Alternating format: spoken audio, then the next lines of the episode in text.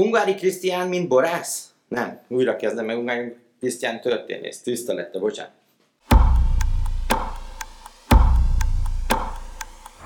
Üdvözlöm! Ez itt a Magyar Bor Magyar Hangja nevű podcast, és engem Kovács Antalnak hívnak.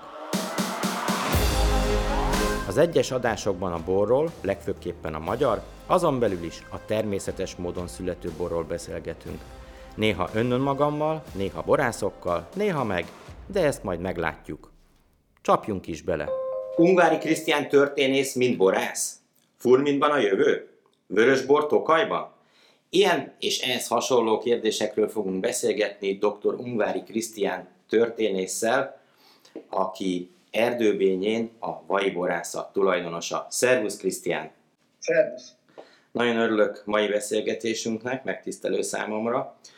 Ugye mi már együtt dolgoztunk néhány évvel ezelőtt, most ismét egymásra találtunk. Ennek több oka is volt, sajnos ennek ezek közül jó néhány rajtunk kívülálló volt. De valójában a mi kapcsolatunk egész régre, régi időkre nyúlik vissza. Te ugye már 1993-ban, mint ha lehet ezt így mondani, borszakíró tűntél fel a színen, és ezekben az időkben ismertelek meg téged én, mint ebben a titulusban. A lövésem nem volt arról, hogy te valójában ki vagy, hogy minek készülsz, és aztán szépen lassan így a boron keresztül végül is megismertem a másik énetet is, de nyilván most a borról szeretnék beszélgetni veled. Hogy volt ez, hogy te 1993-ban egyszer csak a borokról kezdtél írni? Hát ennek a történészi munkámhoz elég szoros köze van, és pedig azért, mert hogy 93-ban kaptam egy, egy ösztöndíjat Freiburg Breisgauba, az egy borvidék Németországba, és ráadásul két másik borvidékkel is közvetlen határos, és ami ennél is fontosabb, hogy a családnak volt két barátja, az egyik egy portugál, a másik meg egy olasz borkereskedő volt. És 93-ban viszonylag kevés olyan ember volt szerintem Magyarországon, aki portugál borból mondjuk többet ivott meg, mint 30-at. Én pedig ezt a ösztöndíjat hát nem csak a levéltározásra használtam, hanem arra is, hogy látogassam az ottani ilyen boros rendezvényeket, és már korábban is érdekelt a bor, meg volt egy ilyen katalogizáló szenvedélyem, hogy mondjuk szereztünk tíz különböző tokait, és akkor ezt haverokkal megittuk, uh-huh. és mivel 93-ban azért a magyar borújságíró szakma azért a gyerekcipőbe járt, azzal a kevés külföldi impulzussal, amivel rendelkeztem, eléggé bátornak tűnik úgy utólag, de én elkezdtem magam is borokról írogatni, és az egészen addig tartott, amíg, amíg magam is elkezdtem bort termelni, meg utána már nem tartottam a kettőt igazán összeegyeztethetőnek, hogy nekem van a piacon borom, hm. és oké, okay, hogy nem a én boromról írok, de hát nagyon nehezen fogják elhinni az olvasók, hogy nekem nincs üzleti érdekeltségem abban, amit írok, ezért gyakorlatilag én 99 óta nem írtam borról, legfeljebb külföldi borokról, mert ott ez a konkurencia probléma nem merül fel. Úgyhogy ez röviden a története, de ez egyébként sok minden mást is megmagyaráz, mert a borászati indulásom is igazából ennek a portugál és olasz borkereskedőnek a hatásához köthető. Értem, és ha jól tudom, 1996-ban vásároltad meg az első szőlőterületedet, méghozzá Tokaj-hegy alján. Miért pont Tokaj? Ez egy érdekes kérdés, utólag se bántam meg. Hm. Engem mindig a Tokaj érdekelt, és ilyen szempontból egy picit ez az érdeklődés hát jó divatú, mert ami miatt engem ez érdekelt, azok az édesborok voltak és most is az édesborok azok, amelyek leginkább lázba hoznak, miközben az édesborok iránti kereslet az, az rohamosan csökkenő félben van. De soha nem merült fel, hogy Badacsonyba vagy, vagy másút legyen szőlő. Én ebbe a Tokajba lettem szerelmes, részben egyébként nem csak a bor miatt, hanem valószínűleg a terület is nagyon megtetszett. De a legfontosabb mégis az édesbor, hogy a világon nincs még egy borvidék, ahol ennyire komplex édesborokat lehet készíteni, úgyhogy ezért. Uh-huh. Amikor megvásároltad azt a bizonyos szőlőterületet, akkor mi volt a célod, mi volt a szándékod, hogy hobbiból fogsz uh, bort készíteni, tehát kiéled magad kvázi ezen a területen is, vagy akkor már ennél komolyabbak voltak a szándékaid? Ugye a, a tudatlanság biztonságával vágtam én ebbe az egész ügybe bele, tehát nekem semmiféle szakirányú végzettségem nem volt, most nincs, uh-huh. de legalább van valami gyakorlatom, de akkor még gyakorlatom se volt. Az ö, egyértelműnek tűnt, hogy nem kívánok, legalábbis akkor még így gondoltam, nem kívánok egy túl nagy befektetést csinálni, nagyon olcsó volt a terület, uh-huh. nem láttam ebbe kockázatot, és az önmegvalósítás egyfajta lehetőségével kecsegtetett ez a dolog. Tehát egy ilyen egyértelműen egy, egy, egy jó kis hobbinak tűnt.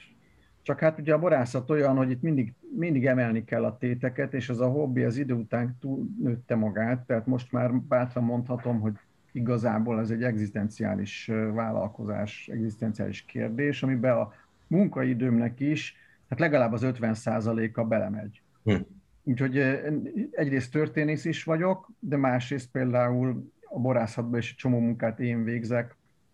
Most is metszettünk, a ganajt részben én is talicskázom ki, hogyha szükséges, tehát ezek nem állnak tőlem távol. Uh-huh. Mikor jelentek meg aztán az első boraid a forgalomban? Tehát mikor vált ez az egész úgy valóban komolyá számodra?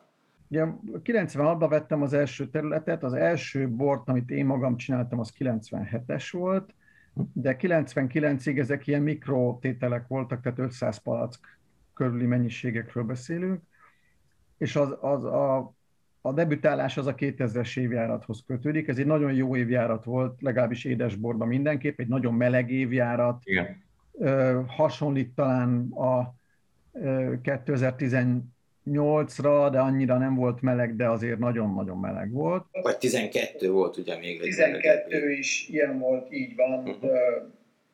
Uh-huh. A lényeg az, hogy rengeteg asszum is volt, uh-huh. ekkor készült egy, az első igazán vaskos küvé, ami 120 g maradék cukortartalommal, 12-es alkollal, és összesen akkor volt 4000 üveg, amit, amit letöltöttünk. És ez rögtön be is került a bortársaságba.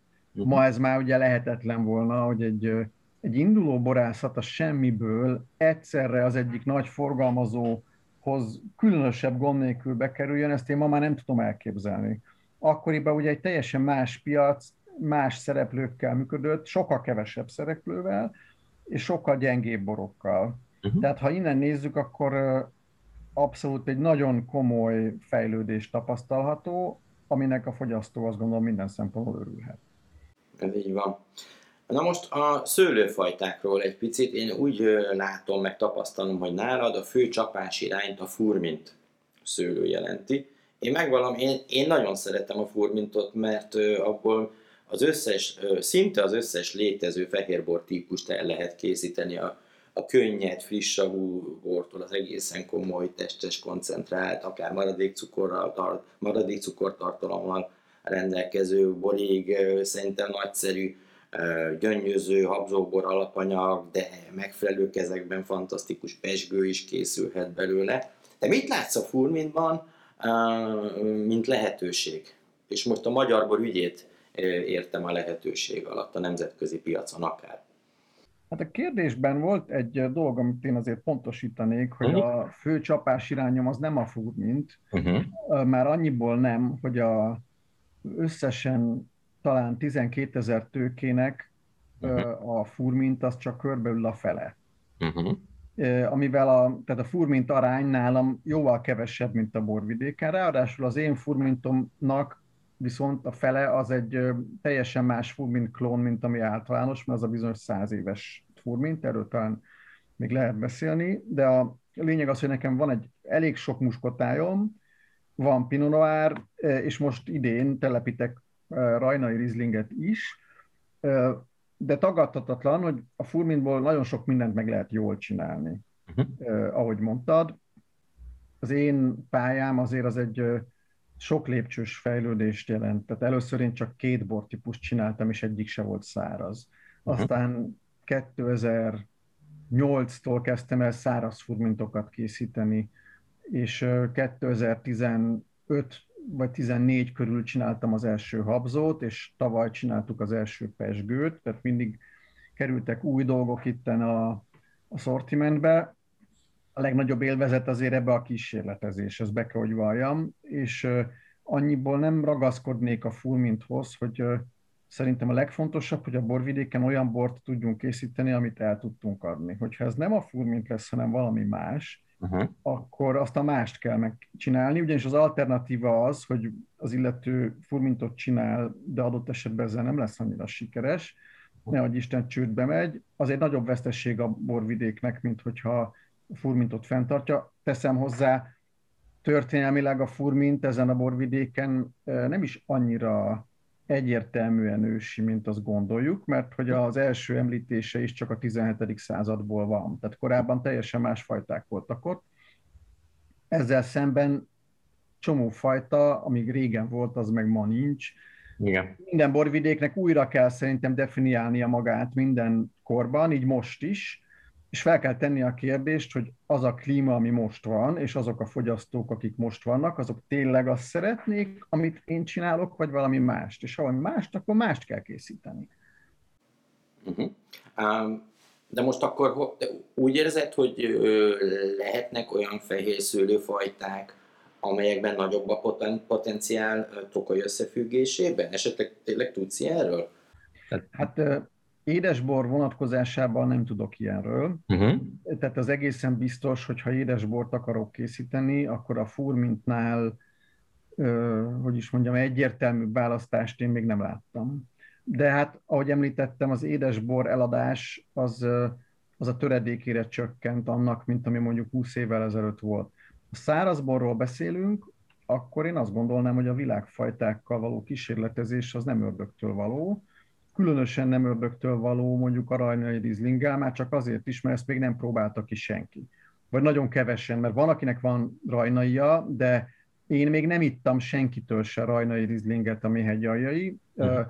Sárdonnét azt többen készítettek, annál is inkább, mert még a szocializmusban kb. 10 hektár sárdonné ültetvény az létesült. Engem ez nem izgatott fel annyira,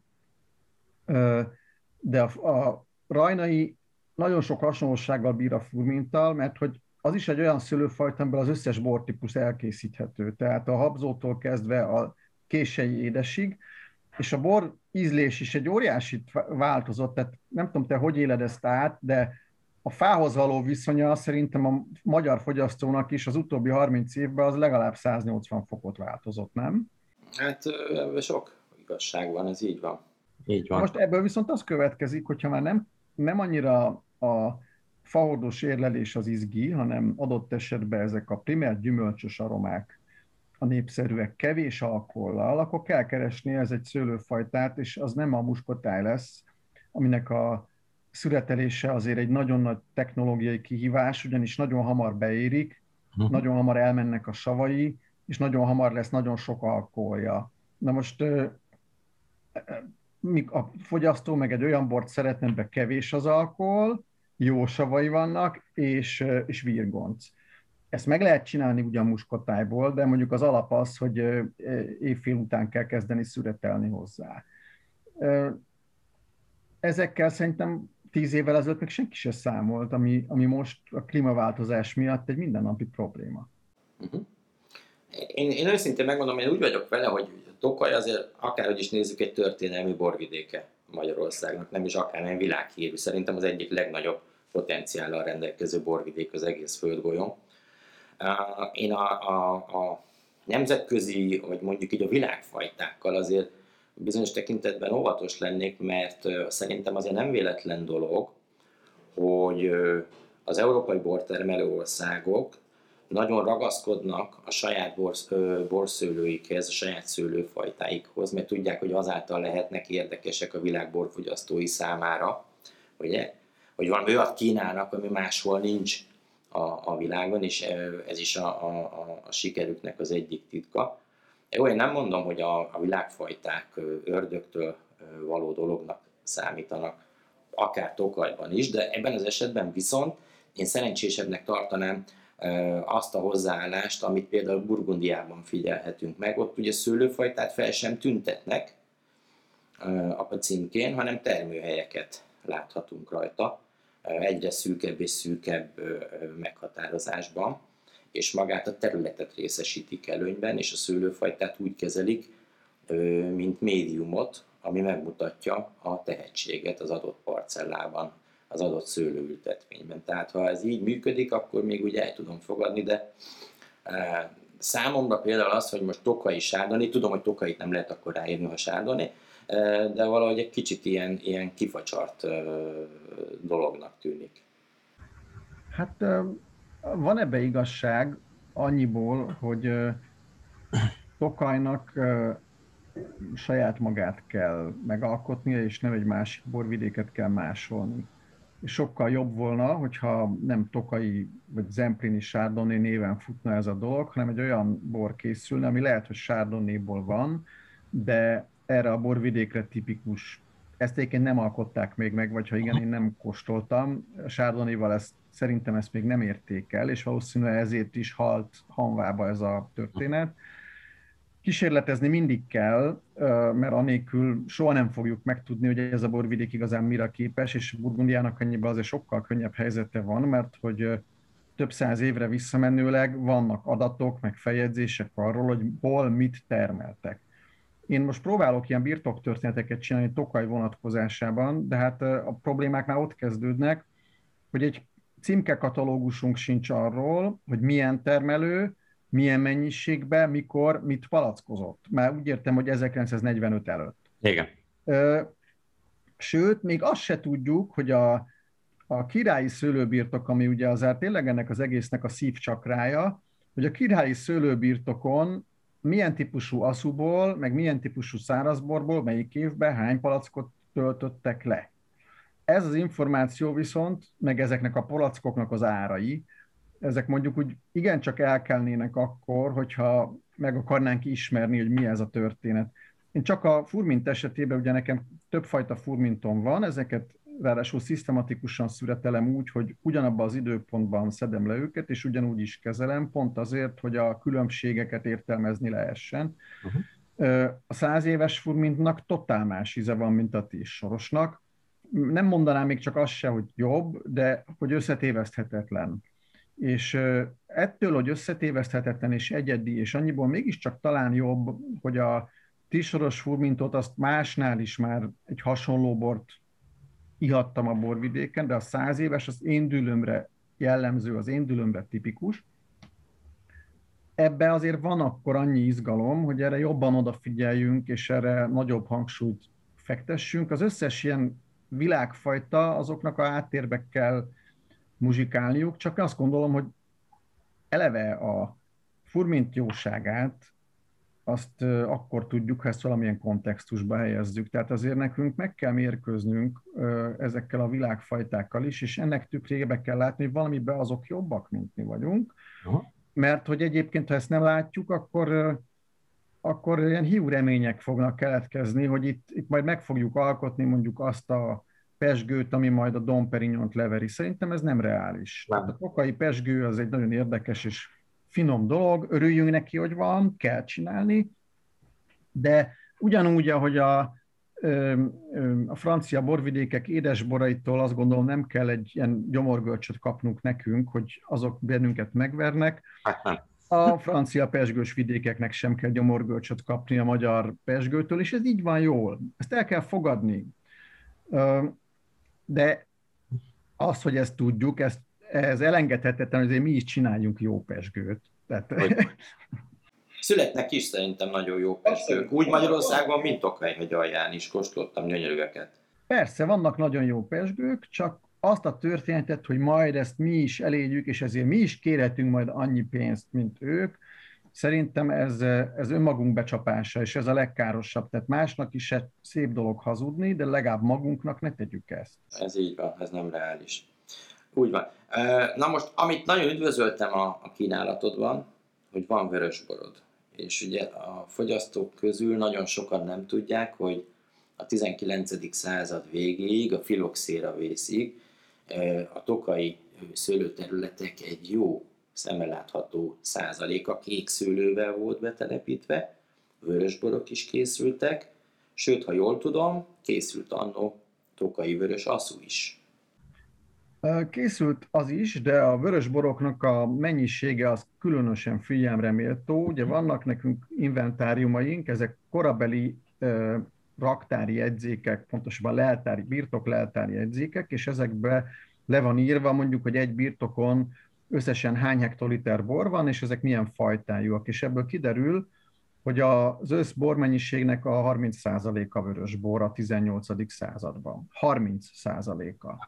Na most ebből akkor két dolog derül ki. Az egyik, hogy minden jel szerint nem a, az édesbor volt a kizárólagos fókusz, akkor sem, és nem a fehérbor volt a kizárólagos fókusz, mert azért ezek a vörösborok döntően szárazak voltak. Uh-huh. Hozzáteszem, hogy milyen szőlőfajtákból álltak, arról az már sokkal problematikusabb, már csak azért is, mert hogy hegyalján sajnos szerintem nagyon kevés termelő volt a első világháború előtt, aki egyetlen egy szőlőfajtából készítette el a borait. Tehát, hogy általában össze-vissza keverve voltak a, már a hegyen is a szőlőtőkék, és ezt meg is írták korabeli borszakírók, Sams Ferenc a legfontosabb, akinek erről egy egész munkássága van. Én ugye egy olyan fajtát választottam, ami a vörösborok közül is egy ilyen nagyon sajátos helyzetű, nevezetesen a Pinot Noir, és azért mondom a sajátos helyzetűt, mert igazából egy Pinot Noir a vízvilágában, ha valamivel, akkor egy késői születelésű borral rokon. És pedig azért, mert hogy legalább annyira komplex, a, a nagyon erős taninos vonal általában nem szokott ezekben a borokba ö, úgy kiugrani, viszont a végén egy pici ö, édeskészség azért ezekben benne lehet. Ez az édeskészség nem a cukorból származik természetesen, hanem részben a hordóból is származhat, meg magából a, a fajtából egy nagyon szép játéka tud lenni egy pinónak. Meg az alkohol. Meg az alkoholból, az alkohol édesség az alap, persze. Na most, mivel az ornamentikája ennek a bornak eleve hasonlít az általam annyira szeretett késői szüretre, adta magát, hogy ezzel próbálkozzak, tehát eszembe se jutott volna egy Cabernethez nyúlni, vagy Merlóhoz. Egyetértek. Egyrészt ezeket a borokat én nem iszom olyan nagy mennyiségben, nem is értek annyira hozzá, és, és a terület nem erre való, tehát azok egyértelműen mediterránabb borok.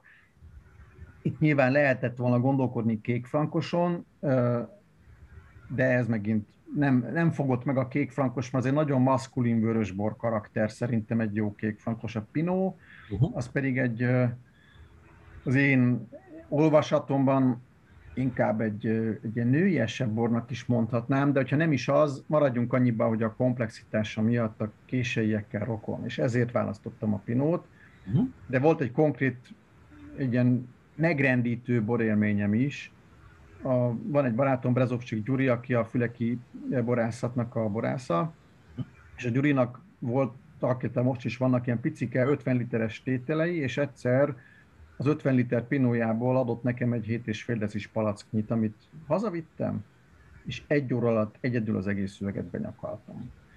Én nem szoktam egyébként egy óra alatt egy egész szüvegbort egyedül meginni, Aszút esetleg igen, de, de az se annyira. Tehát ez már nekem feltűnt, hogy ez itt valami nagyon jónak kell lenni, hogyha ez így lecsúszott, és akkor azt mondtam, az nem lehet, hogy a Gyurinak van, nekem meg nincs. És ezt aztán tettek, követték, és 800 tőke pinóval lett a ültetvényem gazdagabb, ez 2008-ban lett eltelepítve, és azt kell, hogy mondjam, hogy azóta a pinó tulajdonképpen mindig kiúzott a bajból, tehát még a nagyon nehéz évjáratokban is egészen értékelhető termése volt. Igen, nekem nagyon tetszenek a Pinot Noirjai, de van egy olyan igazi vulkáni vörösbor karakterük, és a Pinónak az jól áll.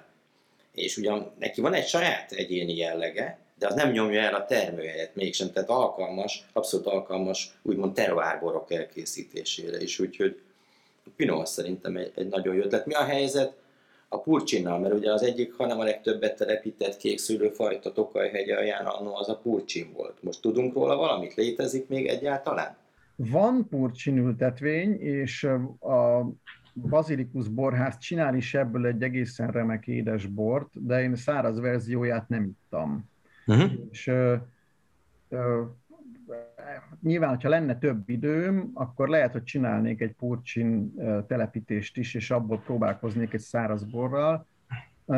De egyébként nekem a purcsin valahol azokat a leírásokat juttatja eszembe, amikor a régebbi kadarkákról születtek. Úgy van. Úgy van. És akkor itt, itt viszont egy olyan aknamezőre lépünk, ami, ami azt gondolom, hogy messze meghaladja az én tudásomat, mert hogy a régi kadarkáról való regék és a mostani kadarkák valósága között van egy óriási szakadék. Tehát arra gondolok, hogy ma azért nem a kadarkák szoktak lenni az egyes borvidékek zászlós borai, amelyek úgymond mindent elvisznek a kirobbanóan hatalmas jellegüknél fogva, és ez most csak egy dolog, mert ezt a fogyasztók valószínűleg könnyűszerrel visszaigazolják nekem. De hogyha beszélgetek a termelőkkel, akiknek van kadarkája, a termelők részéről is általában siránkozást hallok, hogy mennyire nehéz ezzel a fajtával dolgozni, mennyire rohadékony, és, és hogy hát igazából a nagybort nem ebből készítik el minden kísérletezés dacára. Na most akkor itt valamilyen probléma van, én olvastam nemrég egy előkészületbe levő kötetet az EGRI bikavér kapcsán arról, hogy miből volt az a bikavér régen, és miből van ma, és azt hozta ki a eléggé jól adatolt kötet, hogy teljesen más szülőfajtákból volt régebben, uh-huh. sőt az a kadarka is egy teljesen másik kadarka volt, amit akkor használtak, és így az egész egy félreértés, amit ma bikavérnek tartunk, alapvetően a szocialista koroknak, de már az azt megelőző. Tehát igazából a bikavér, mint olyan, ez a 19. század második fele után kezdődő történet, és ö, ö, attól kezdve, hogy ezt tömegesen állították elő, attól kezdve ez messze nem abból volt, mint, mint ember régen az egri borvidék komoly borokat alkotott. Picit túléptünk már az időnkön, de én azért még egy utolsó zárókérdést szeretnék neked feltenni. Hogy látod te most Tokajt a világborainak a színpadán? Merre tart? Szerintem a borvidék egy nagyon furcsa helyzetben van, mert egyrészt soha nem ömlött annyi pénz ide, mint az utóbbi mondjuk 15-20 évben. Részben ez egyébként rendszer független, részben nem. De az aggasztó, hogy a, az ego az néha szerintem azért nagyobb lett, mint amit a borvidék termékei tudnak. És itt nem az édesekre gondolok. Tehát szerintem az édeseknél nincs kérdés. De hiába óriási egy bor, hogyha a piacot nem érdekli, akkor ennek nincs sok értelme, és azt én kicsit félelmetesnek tartom, hogy miközben vannak ilyen 8-10 ezer forintos száraz furmintok is, amik biztos, hogy én elhiszem, hogy megérik az árukat, de másrészt viszont emellett 800 forintos furmintok is vannak, amik nem is rosszak adott esetben, és és néha az ár és a minőség meg semmilyen szinkronban nincs egymással. És ez a borvidéknek szerintem hosszú távon, de már rövid távon is árt, mert a fogyasztókat teljesen megzavarja, és sokkal jobb volna, hogyha mondjuk a polci végáron számítva 1500 és 3000 forintos sávban több normális tokai bort látnánk, és ezeket az extrán túlárazott dolgokat, ezeket kevesebbszer, mert nem hiszem, hogy ez mindig jót tesz a borvidéknek. Ez a saját benyomásom, de az a baj, hogy rögtön ilyenkor az ember más zsebébe turkál, amikor azt mondja, hogy te borod túl drága. Lehet, hogy neki tényleg ennyibe került, de azt látjuk, hogy a piac ezeket nem igazolja vissza.